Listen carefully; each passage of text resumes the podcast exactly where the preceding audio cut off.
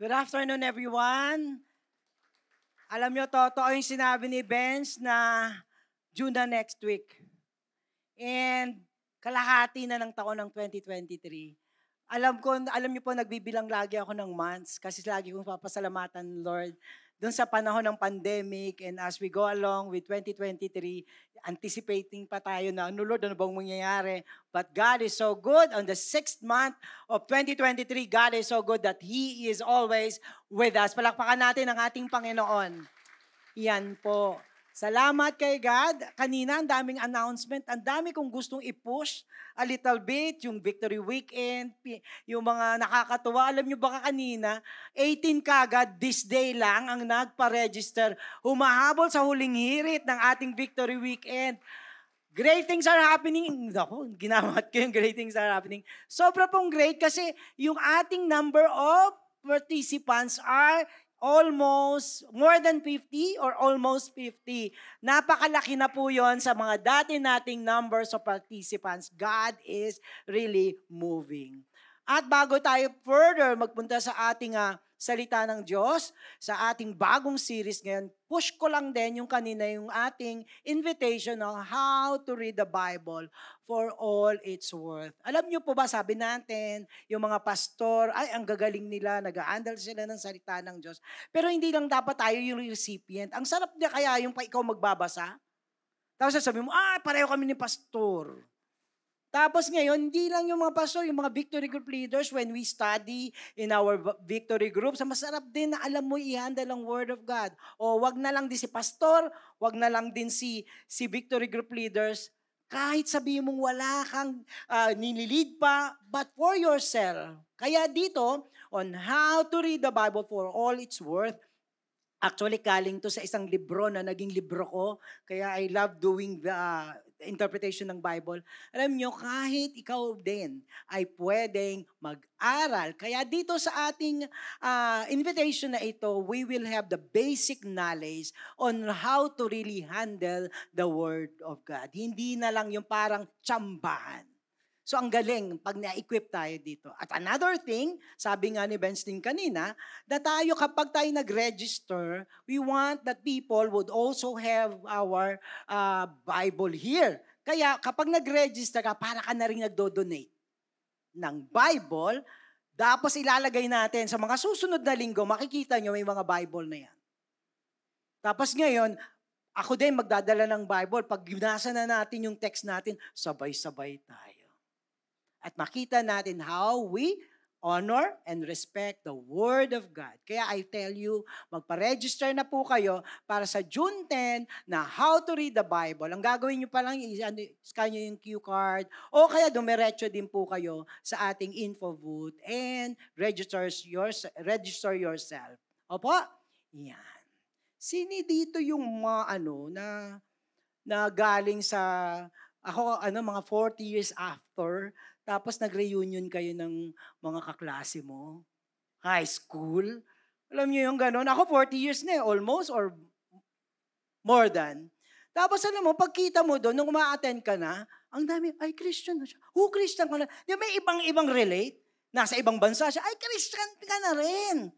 Tapos yung, oo, tapos sila lahat nagulat sa, sa kanila, sa akin. Sabi gano'n, kala namin artista ka ng GMA, yung pala pastor ka na ngayon. Lagi kong nagagamit yung artista, no? ano sabi niya, nagulat sila na pastor ako. Tapos magugulat ka pa rin, there are other, yung mga kaklase mo, 40 years back, ay mga kristyano na. Hindi lang naman yun sa mga reunion natin, sa kamag-anak nyo. Pag may Christmas reunion, magugulat ka, may Christian din doon. One or two, Di ba po? Yung kapitbahay mo dati.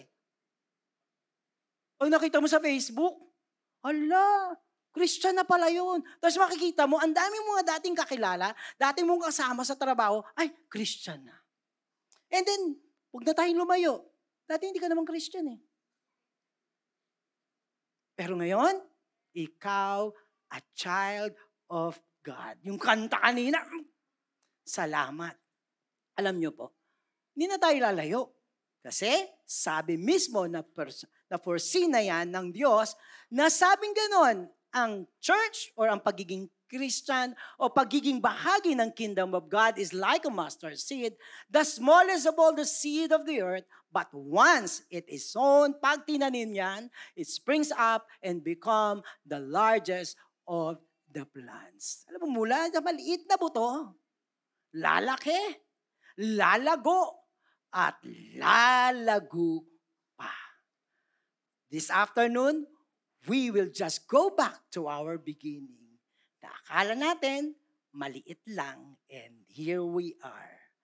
Ito pag-aaralan natin. Kailan ba tayo nagsimula? Let us all rise and we will read our text in Acts 2, verse 1. 4 p.m., let us read. 1, 2, 3, go. They were all together in one place, And suddenly there came from heaven a sound like a mighty rushing wind, and it filled the entire house where they were sitting. And divided tongues as of the fire appeared to them and rested on them, each one of them. And they were all filled with the Holy Spirit and began to speak in other tongues as the Spirit gave them utterance. Now there were dwelling in Jerusalem Jews, devout men from every nation under heaven. And at this sound, the multiple came together, and they were bewildered because one was hearing them speak in his own language, and they were amazed and astonished, saying, Are not all this who are speaking Galileans? And how is that we hear, each one of us, his own native language? Parthians and Medes and Elamites and the residents of Mesopotamia, Judea and Cappadocia, Pontus and Asia, Phrygia and Pamphylia, Egypt and the parts of Libya belonging to Zazairene, and the visitors from Rome, both Jews and proselyte, Cretans and Arabians, we heard them telling in their own thoughts, tongues the mighty works of God. And all were amazed and perplexed, saying to one another, What does this mean? Ang mismo doon yung Bible, ngayon masasabi natin, ano ba talaga ang kahulugan ng pangyayari ng ating binasa sa Acts 2. Let's pray, Father. Maraming, maraming, maraming, maraming pong salamat. Lord, iniroot out namin ngayon kung saan kami galing at bakit sa haba ng panahon, umabot hanggang ngayon at masiglang masigla ang pinagmulan ng iyong simbahan, ang pinagmulan ng iyong kingdom of God. Thank you dahil kasama kami dito sa pangalan ng Ama, ng Anak at ng Diyos Espiritu Santo. Amen and Amen. Okay po? Pwede na po tayong maupo. This is our new topic. We are, alam niyo po, sa series natin sa, eh, dito sa Victory May Kawayan and in every nation, it's the series on miracles. Si Kristo, di ba, naalala niyo yung miracles ni Kristo, hindi sa isa natin. And all, this time po, ang mga miracles recorded in the book of Acts, particularly the church. At titingnan natin ang mga mahihimalang ginawa ng Diyos sa pagpatatag at patuloy na pagtataguyod niya sa ating simbahan. Naalala niyo before this, sa Acts, Acts 2, before this, yung mga disciple ni Jesus Christ, imagine niyo ha, nag-ascend na siya into heaven. So nakita nila na they were all with God, Jesus Christ, aakyat na siya sa langit. This is after He was resurrected. Namatay siya sa krus. Pagkatapos ng tatlong araw, siya ay nabuhay na muli at he deals with the disciples. Pero dumating ang panahon na tinatawag nating ascension, umaakyat siya. Ikaw na disciple, umaakyat na yung Diyos mo. Umaakyat na yung namatay, biglang nabuhay. Anong mararamdaman mo? Iiwanan ka the mighty God. Kung ano, hawakan mo yung paa, yung layla, wag Lord, sama na tayo, dito ka lang. But I tell you, may binilin si God sa kanila. Anong sabi natin? And in Acts 1 verse 4, And while staying with them, He ordered them not to depart from Jerusalem, but to wait for the promise of the Father, which He said, You heard from me, for John baptized you with water, but you will be baptized with the Holy Spirit many days now. They have to wait a little longer. Umalis na si God, pero pinag-iintay sila na sila ay mag-iintay ng kapangyarihan. Aalis si God, right? Umalis. Imagine, ako alam mo, pinupunta ko yung sarili ko sa, sa mga disciple. Wag naman, pero buhay, na, na, namatay, nabuhay. In all the powers of God. Tapos iiwanan ka. Ano sabi sa'yo? Wait. Ang hirap. Pero ano sabi ng pangako ng Diyos?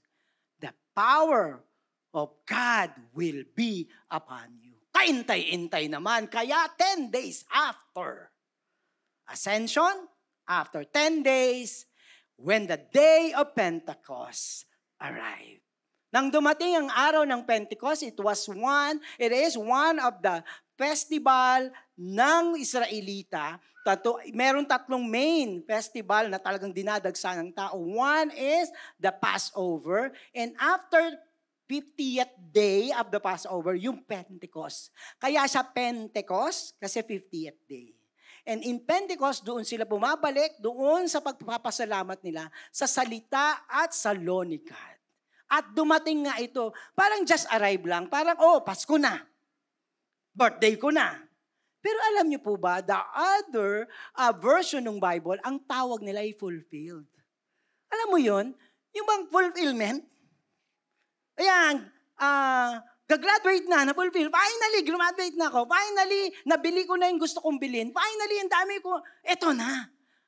Yung pagkaya ko kinuha yung fulfill. Pero sabi ganun, matapos kayo mag-intay, ang yung fulfillment is the completion of something that you have waited. It's a process. And then finally, nag-will big day, right?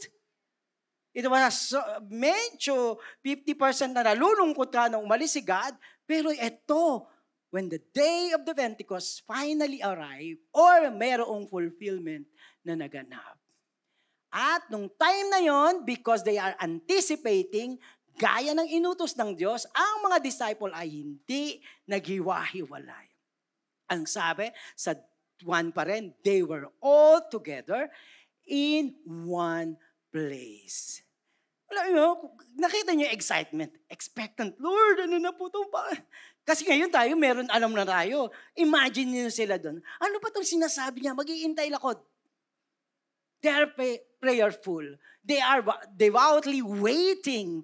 And with one mind and with one heart, nagkakasundo sila sa pag-iintay nang dumating ang Pentecost and what happens. Kaso, one mind sila. Babalikan ko lang ang Genesis when they were also in one mind. Genesis 11. Nakita nyo, yung mga disciple, one accord sila. One mind, one heart, waiting for God.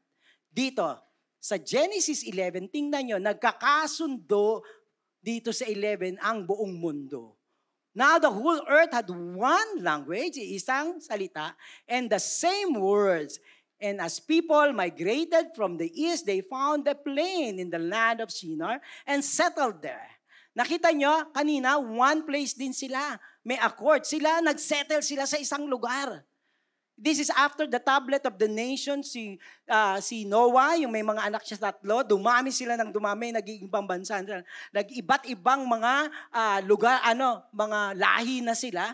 Pero dito, they found, nagsama-sama sila sa one plane kasi nag-uusap sila, punta tayo dito, in the land of Sinar, and settled there. And they said to one another, Come, let us make bricks and burn them thoroughly. And they had bricks for stone and bitumen for mortar. Kasi anong gagawin nila? Gagawa sila ng tower. Then they said, Come, let us build ourselves a city and a tower which is on top in the heavens, and let us all make a name for ourselves. Our city, ourselves. Nasaan si God? Nagkakasundo. Parang sabi ko, parang never pang nagkasundo ang buong mundo. Pero sa Genesis 11, nagkasundo sila. Kaso, para kanino? Ourselves sa city, make a name for ourselves.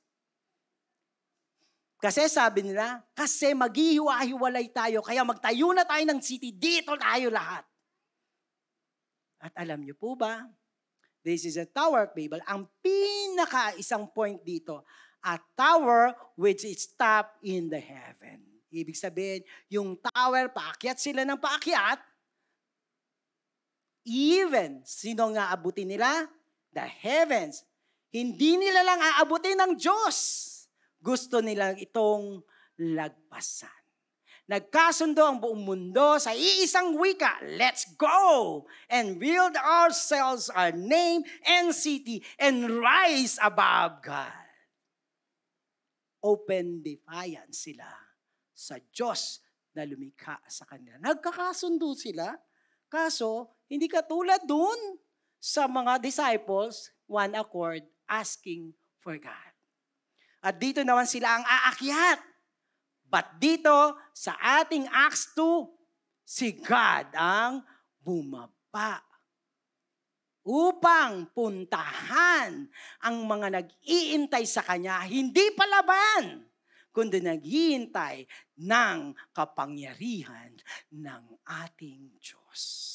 And leading further, anong sabi siya? Acts 2 verse 2, And suddenly there came from heaven a sound like a mighty rushing wind, and it filled the entire house where they were sitting. Alam niyo yung kanina, sabi ni Benz, naririnig niyo ba? Naririnig niyo ba na merong mga na, nagkakaroon ng kalayaan? Sabi ko, Benz, preaching na ba? Look at this. There was this mighty rushing wind, the sun, it filled the entire house where they were sitting. Ang sarap mag-wait, ano? Tapos eto. I think it's beyond their expectation nung maramdaman na nila to doon sa upper room. By the way, ang ating series ay under from the upper room. Ito yung nararamdaman nila. And divided tongues as of fire appeared to them and rested on each one of them, and they were filled with the Holy Spirit. Kanina, sa Genesis 11, they have their own agenda. Unfortunately, nagkakasundo sila, iisang salita. Ang agenda nila to overshadow or i- higitan pa ang Diyos. Dito, aakyat sila, kanito, ang Diyos na makapangyarihan ang bumaba. May agenda ang God. Kaya nga sinabi ni Jesus Christ, antayin niyo ako, may agenda. Hindi pa tayo tapos.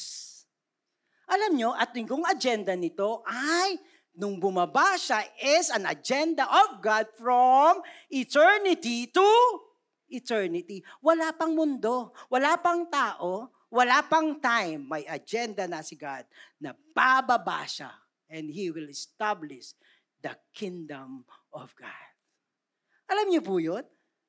Alam na ng Diyos pag nilikha niya ang mundo. Simula pa lang sa paradise of Eden, didefine na ng tao ang mundo. Tinuloy pa ba ng Diyos ang creation? Yes. What He also from eternity, wala pa ang simula, meron na siya kang provision ng redemption ng man.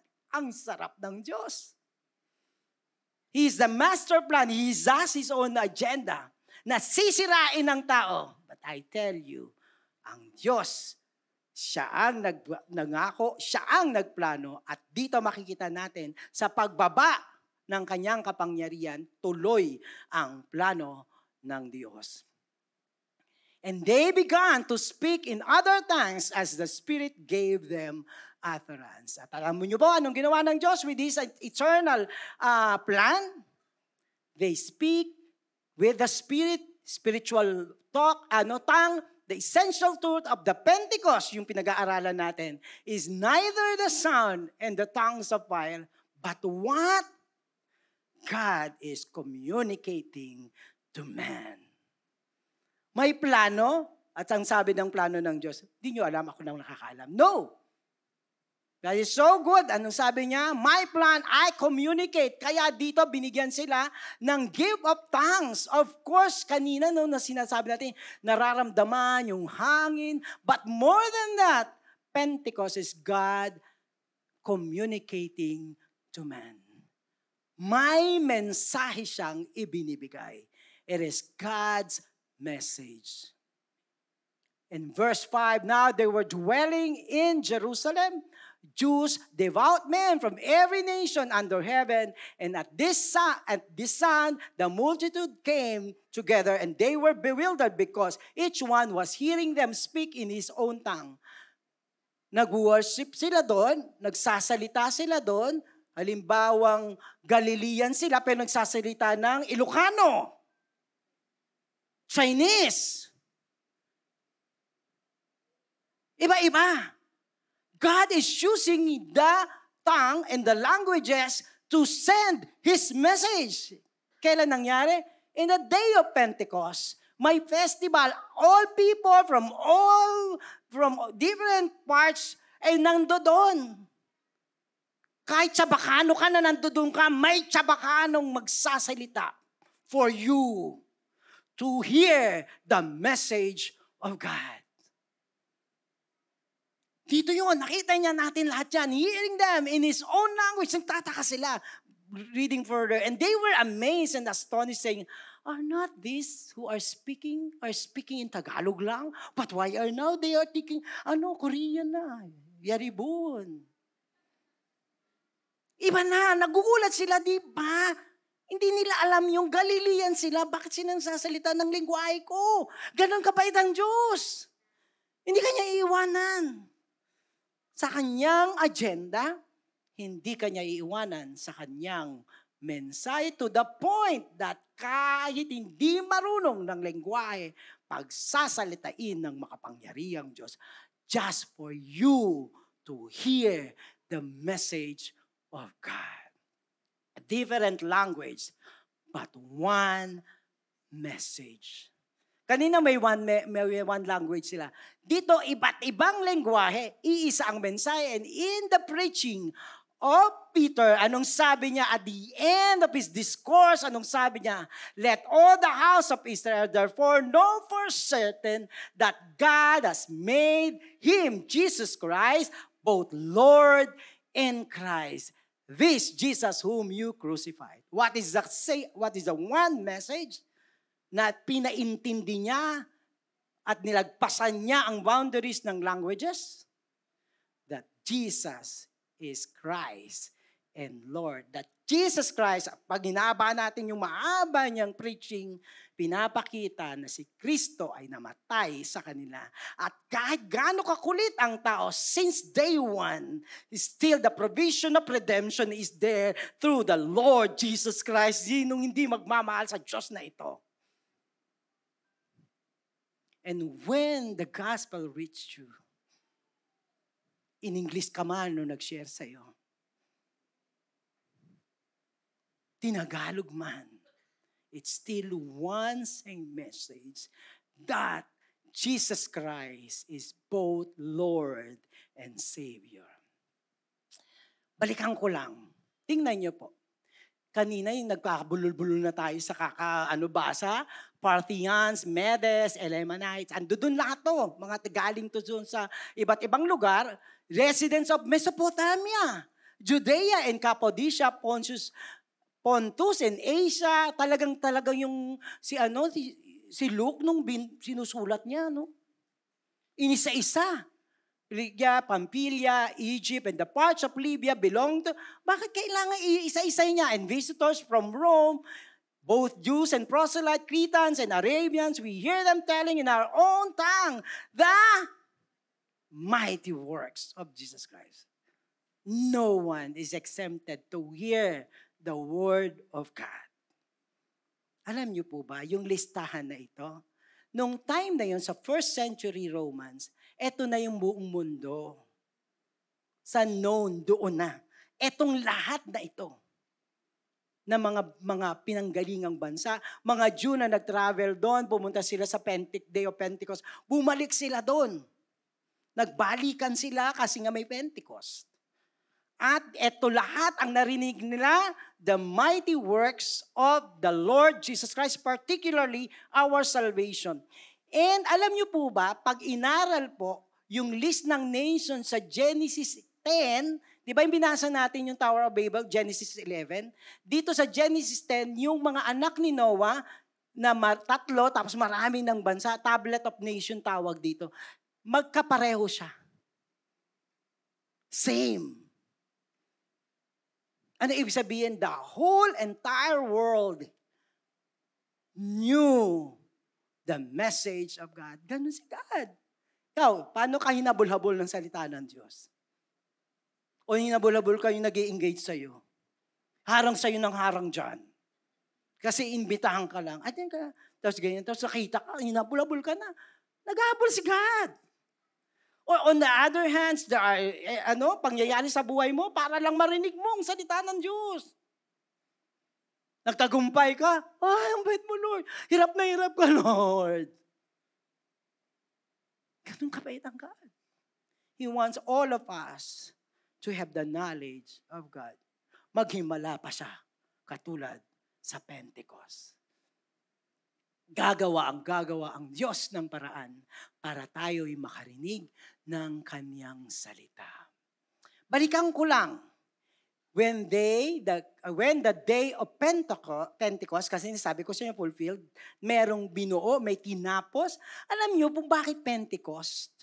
Sabi ko sa inyo dati Sabbath, tapos 50 50th day after the Sabbath, Pentecost. Alam niyo bakit pinili ni God, ni God yung Pentecost hindi na lang sa day of Sabbath came? Bakit? Ganito kagaling ang Diyos, ganito siya magplano. Kasi pag Pentecost, pinakamaraming bumabalik sa Jew, sa Jerusalem. Yung mga iba't ibang bansa, pumupunta sila. Sa araw ng Pentecost, talo sa balakbuster ang Sabat. Bakit? Pag Sabat kasi spring, pag lalayag ka, delikado.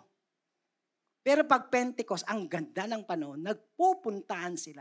Siniguro ng Diyos. Di ba? Ang bait ng Diyos. Lahat aayusin niya. He will turn the world even upside down so that His message of love marireceive mo. Eh nung dito, sabi ng Diyos, ando doon na lahat, ang present na lahat, ang lahat ng dapat imbitahan, lahat ng lugar, lahat may representative. Parang UN, lahat mayroong representative. Ando doon na. Kaya, the day fulfilled on the day of Pentecost. I want you to give you, uh, uh, ano, uh, ano, uh, kasi ano, bakit? Bakit iba't ibang bansa? Pag uwi nila, nung chika nila, grabe! Ilocano!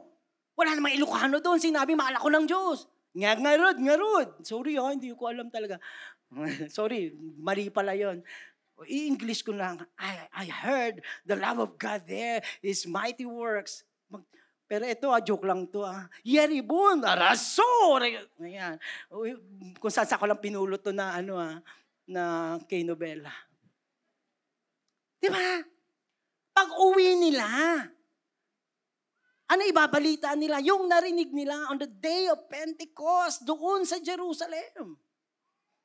In fact, in Acts 9 verse 2, bago pa lang dumating ang mga apostol sa Damascus, may kristyano na. Galing siya sa Pentecost. Galing ni God, no? Sino pinadala sa'yo ng Diyos? Yung inaway-away mong kapitbahay. God is sending His messenger. Balik tayo. Ito, mayroon silang unity, pero against God. Pero si God, sila paakyat sa langit, si God bumaba para sa kanila. Balikan natin sa Tower of Babel, men in one place with one language, united to be above or lumaban sa Diyos. Anong ending nila? Alam niyo po ang nangyari dun sa Tower of Babel. In-strike ni God ang kanilang mga lengguwahe.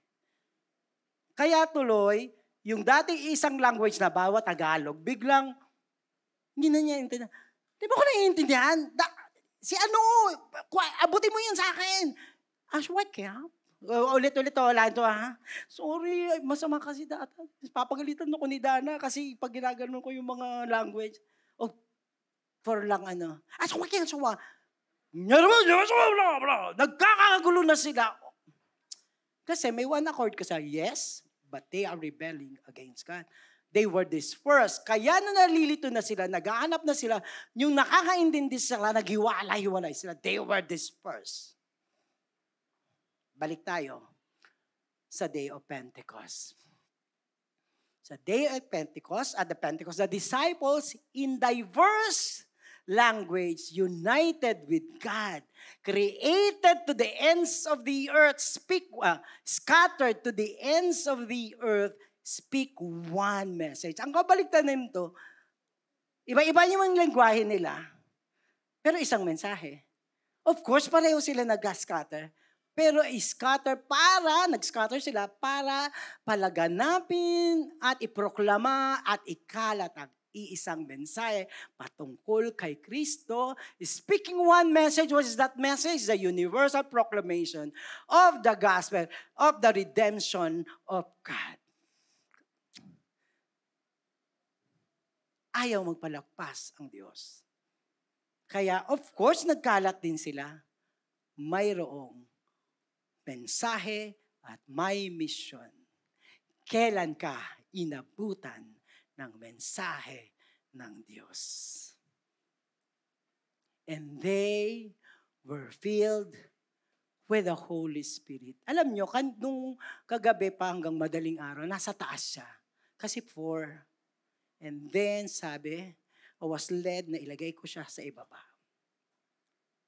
And they were filled with the Holy Spirit. Anong sabi niya kay Kristo? Aalis ka, iiwanan mo kami, huwag kayong mag-alala. Ang kapangyarihan ng Diyos. They were filled with the Holy Spirit is the actual impartation of the divine life importanteng mapuspos tayo ng banal na spirito kasi none of us here is able to be like Christ. None of us here is able to be free. Hindi natin kayang maging Kristiyano. Yes, but with the empowerment of the Holy Spirit. Alam ng Diyos na hindi natin kaya mag-isa. Ganon kabait ang Diyos. It's not just only the message, even the Holy Spirit is being poured out to us so we could be Christian. Alam niyo po, marami tayong kahinaan up to this moment. Marami tayong mga salasalabay na mga problema. Kaya napangihinaan tayo na tumingin kay God. But with all His love and generosity, we are not left alone.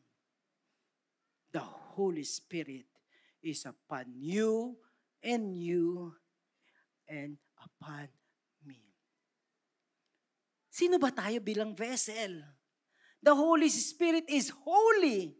The Holy Spirit is powerful. Sino ba tayo? Ganon kabait ang Diyos. Alam niyang hindi natin kaya on our own. Anong sabi? And they were all filled with the Holy Spirit. All of them. Akala lang natin nung tayo na yun sa upper room, it's not only the apostles. Ilan sila doon? Di ba ang apostles? 12. Ilan sila sa upper room? 120. Walang partiality, partiality si God.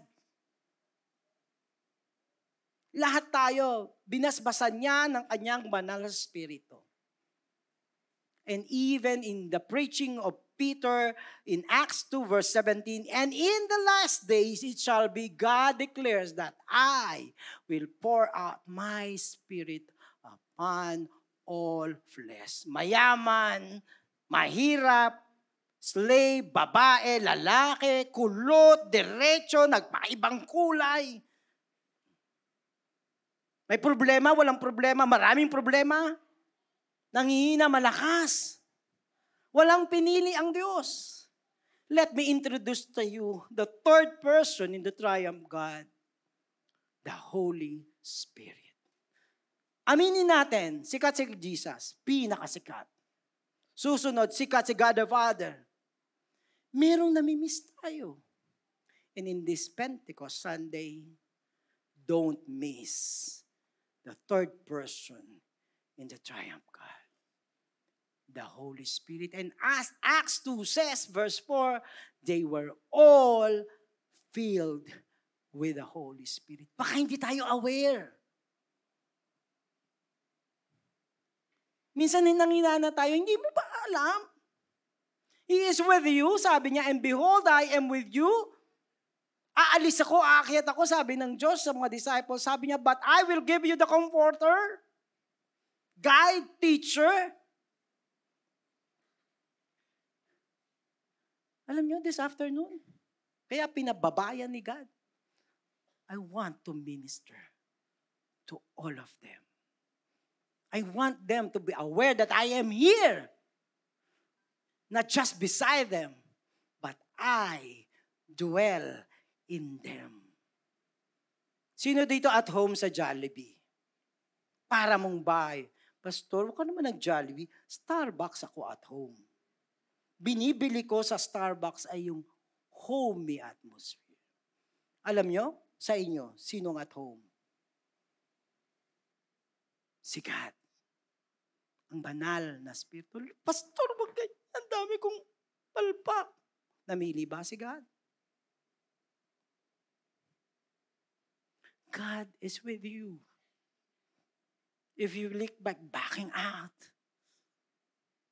God is with you. And in fact, hindi siya patak-patak. Anong sabi ng term? All filled with the Holy Spirit. Lahat ng bahagi ng buhay mo, natin, ay pupuspusin ng banal na Pastor, meron po akong hindi mabig-give up na kasalanan. Kaya nga may Holy Spirit. Pastor, nangina na ako. Wala ata akong faith. Kaya nga may Holy Spirit.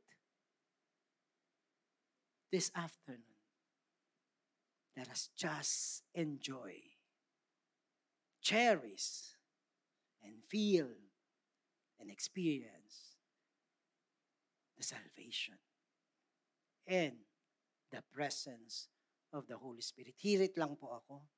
Nung na-feel sila ng Holy Spirit, anong ginawa ni Peter? Anong sabi niya? So those who receive His word were baptized and they were added that day about three uh, 3,000 souls. And the Lord added to them number day by day those who were being saved.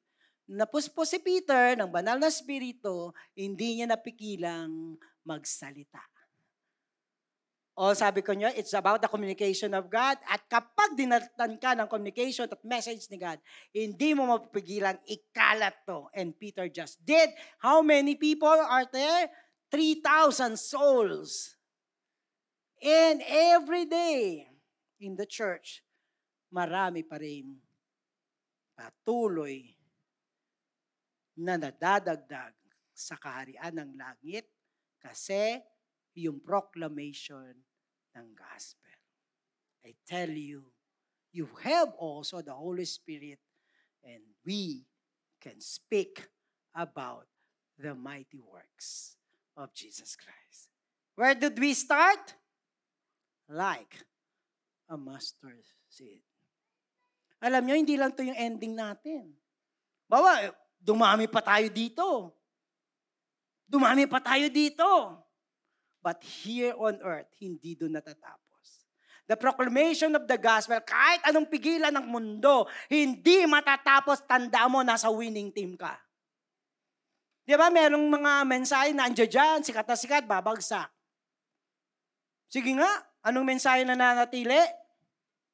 Salita ng Diyos. Ang gospel ng Diyos na nagsimula sa, kala mo lang, master seed. And it's not yet over. Kasi ayon sa Revelation, yung malawak na tumanggap kay Kristo, anong sabi dito? Sa kalangitan. After this, I look and behold, a great multitude that no one could number. Nako, hindi kaya ni Google. Ano mang kayang ano uh, ano ba to gadget para bilangin, they cannot number from what again? every nation, from all the tribes and all peoples and languages, standing before the throne and before the Lamb, clothed with robes with palm branches in their hands, and crying out with a loud voice, Salvation belongs to God. Sa Pentecost, anong pinakulama? The mighty works of God. Sa kalangitan, sa sobrang madami, kasama ka at ako, sisigaw tayo. Salamat sa kaligtasan mo that may call the worship team here and crying out with a loud voice, Salvation belongs to our God who sits on the throne and on the Lamb.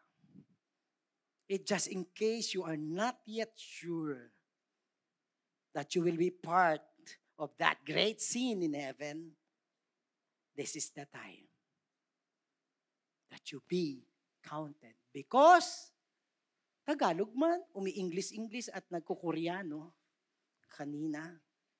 But I tell you, Jesus is with certain is both Lord and Savior. If you still have not accepted the Lord as your Savior, habang nakayuko ka, in your heart, Lord, I received the message.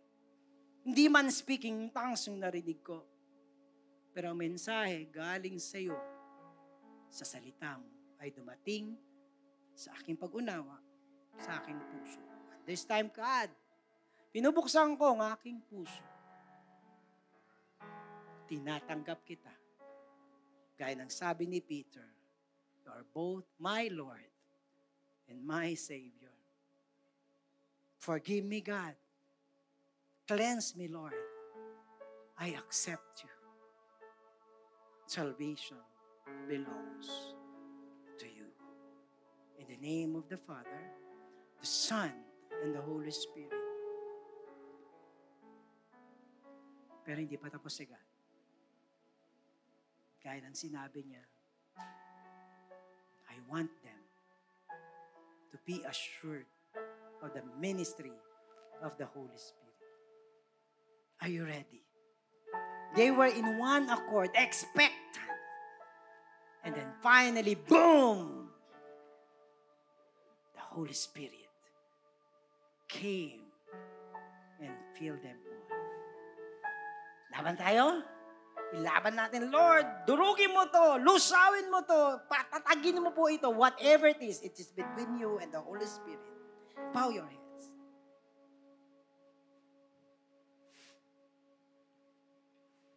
Salamat, Lord. You are so personal. Salamat, Lord. Even as we open all our weaknesses, all our needs, condition, situation.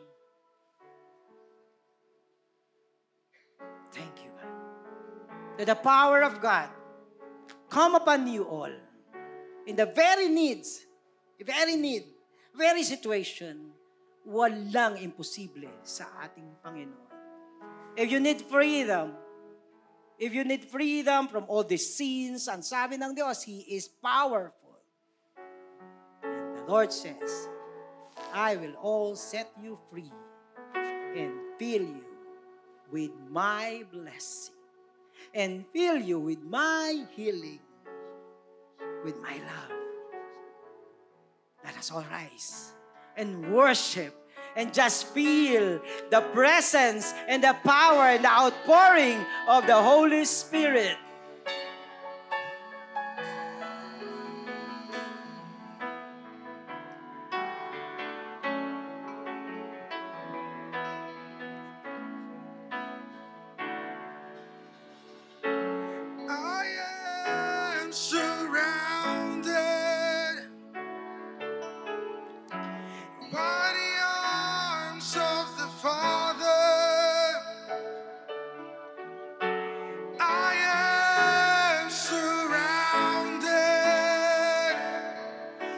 sun.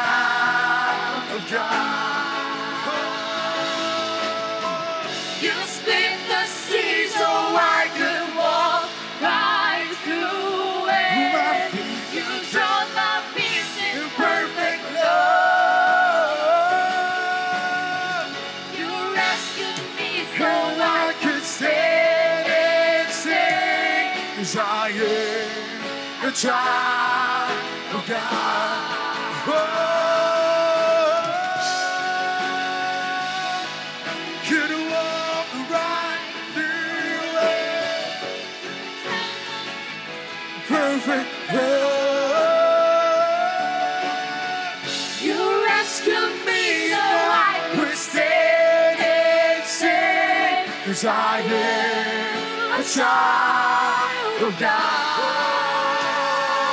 Cause I am a child of God. I am a child of God. Cause I'm no longer a slave to fear. Cause I am. Cause I'm no longer a slave. Oh, Cause I am a child of God. Cause I'm no longer a slave to fear. Cause I am a child of God. Cause I'm no longer. Oh. Yes, Lord. Mm. Cause I am a child of God. Cause I am a child of God. Let's just repeat the part, I am no longer slave to sin. And let the power of God just be there, even as we confess that we are the child of God. Let's sing it at ayaan nyo ang Diyos ang kumilos sa bawat aspeto o anumang bagay na inihiling nyo sa God. Amen. to feel. Cause I am a child of God. Cause I'm no longer.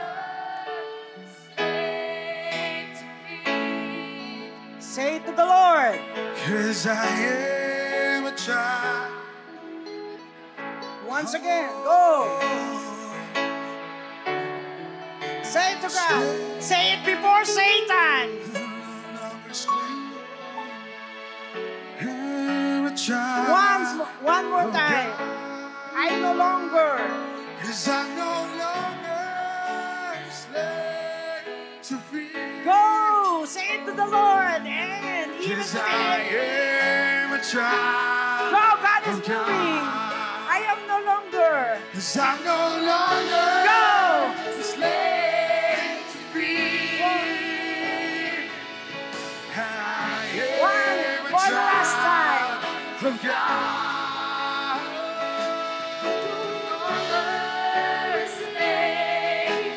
Sige pa, ulit pa ulit. Nag, may nangyayari. I no longer. No longer slave to Cause I am a child. This time, I'm no longer slave to sin. Cause I'm no longer to Oh. I am a child. For the last time, no longer slave to fear. Oh, oh, oh,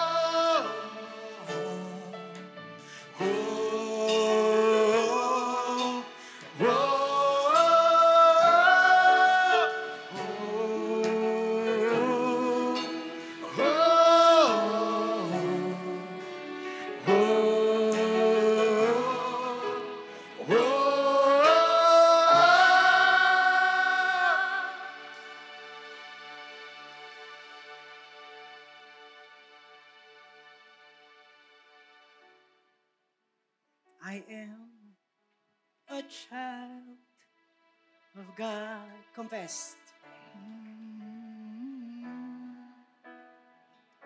Confess this before the Lord. I am Sabihin mo to sa sarili mo. Go! Tell it to yourself. Go!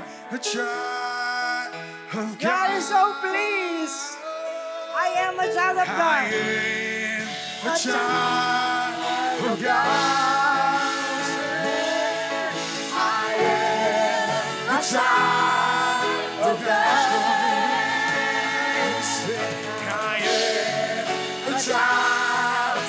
God.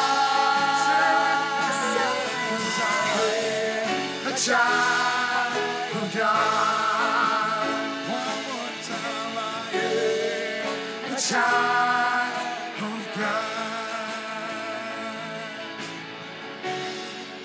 A child of God.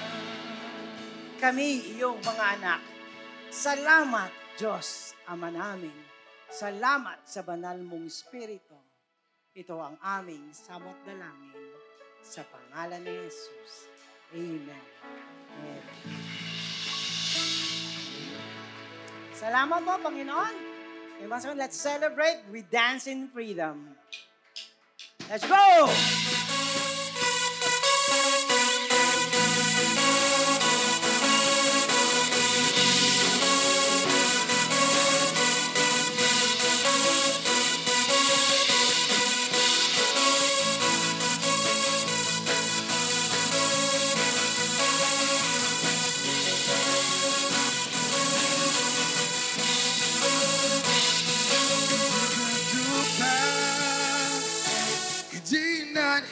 Hesitate.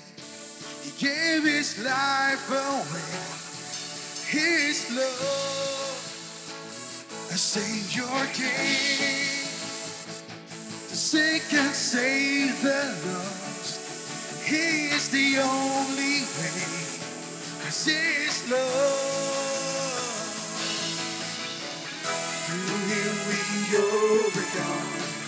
Through Him we overcome. Jesus, you're alive. You're alive in us. Nothing can separate us from the love that you give away. Jesus, you're the truth. You are the light.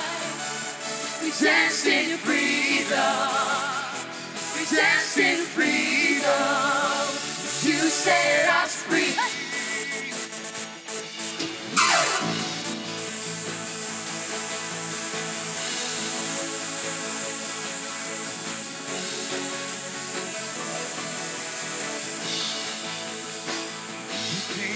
price.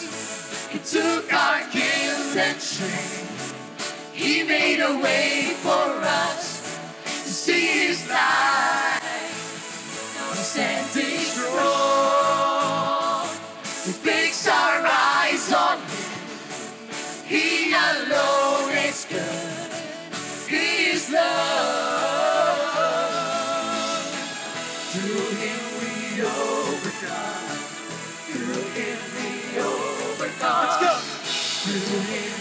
Overcome. Through Him we overcome. Jesus, you're alive. You're alive in us. Nothing can separate us from the love that you gave away.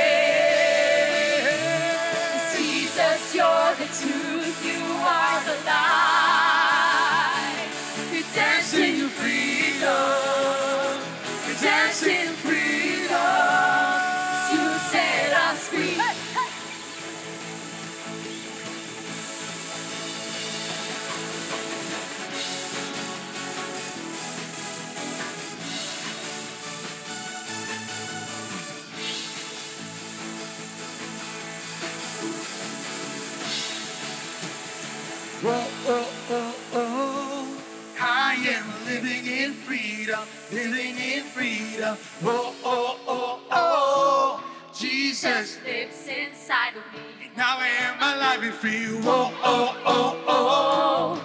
I am living in freedom, living in freedom. Whoa, oh, oh, oh. Jesus lives inside of me. Now I am alive and free. Whoa, oh, oh, oh.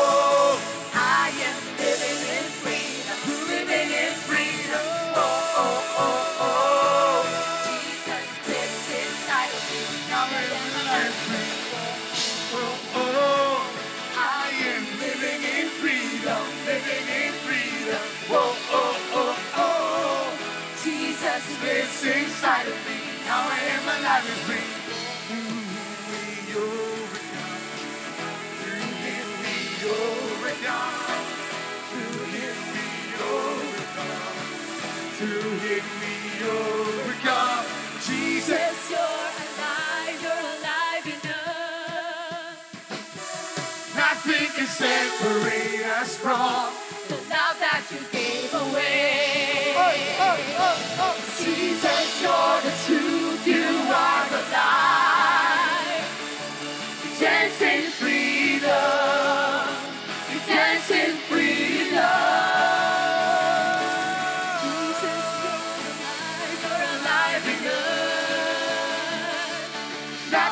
Separate us from the love that you give away.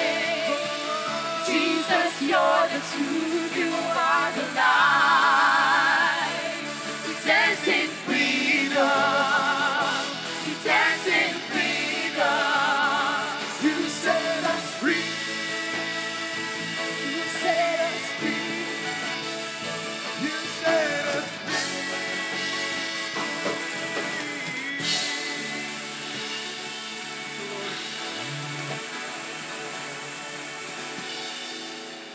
Maraming maraming pong salamat, Panginoon. You set us free. All the glory and honor be back to you. Salamat po, Panginoon.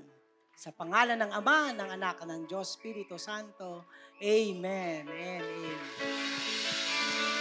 Mag magandang magandang hapon po sa inyo lahat. This is just the first week of our Up from the Upper Room series. Next week we'll be getting another gems from the Bible.